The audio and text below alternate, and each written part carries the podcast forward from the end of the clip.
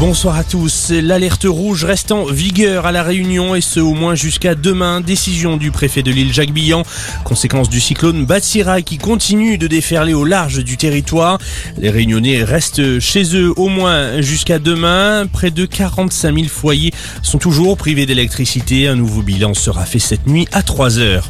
C'est totalement injuste. Les mots de Patrick Balkany aujourd'hui après la décision de la Cour d'appel de Rouen. Elle a décidé de révoquer le placement sous bracelet électronique des époux en cause de multiples violations aux règles fixées.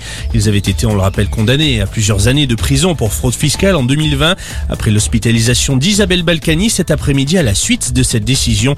L'ancien maire de Levallois envisage de porter plainte. Le procureur de la République de Grenoble saisit pendant le procès de Nordal Lelandais. Une vidéo aurait été enregistrée à l'issue de l'audience de la cour d'assises de l'Isère, ce qui est considéré comme un délit pénal. L'enregistrement aurait ensuite été diffusé sur les réseaux sociaux. On le rappelle, l'ancien maître chien est jugé depuis lundi pour le meurtre de Maëlys en août 2017. Lancement aujourd'hui de Mon Espace Santé. Ce dossier médical numérisé doit être déployé pour tous les Français d'ici les prochains mois.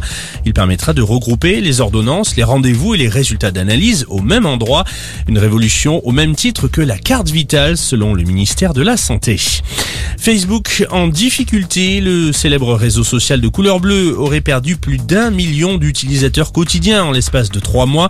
La faute à une concurrence rude, notamment de TikTok, ce qui a également provoqué une forte chute de l'action du groupe américain, une perte virtuelle de près de 24 milliards de dollars pour son fondateur Mark Zuckerberg. Et puis, trois réalisatrices françaises nommées pour les BAFTA, l'équivalent de nos Césars au Royaume-Uni.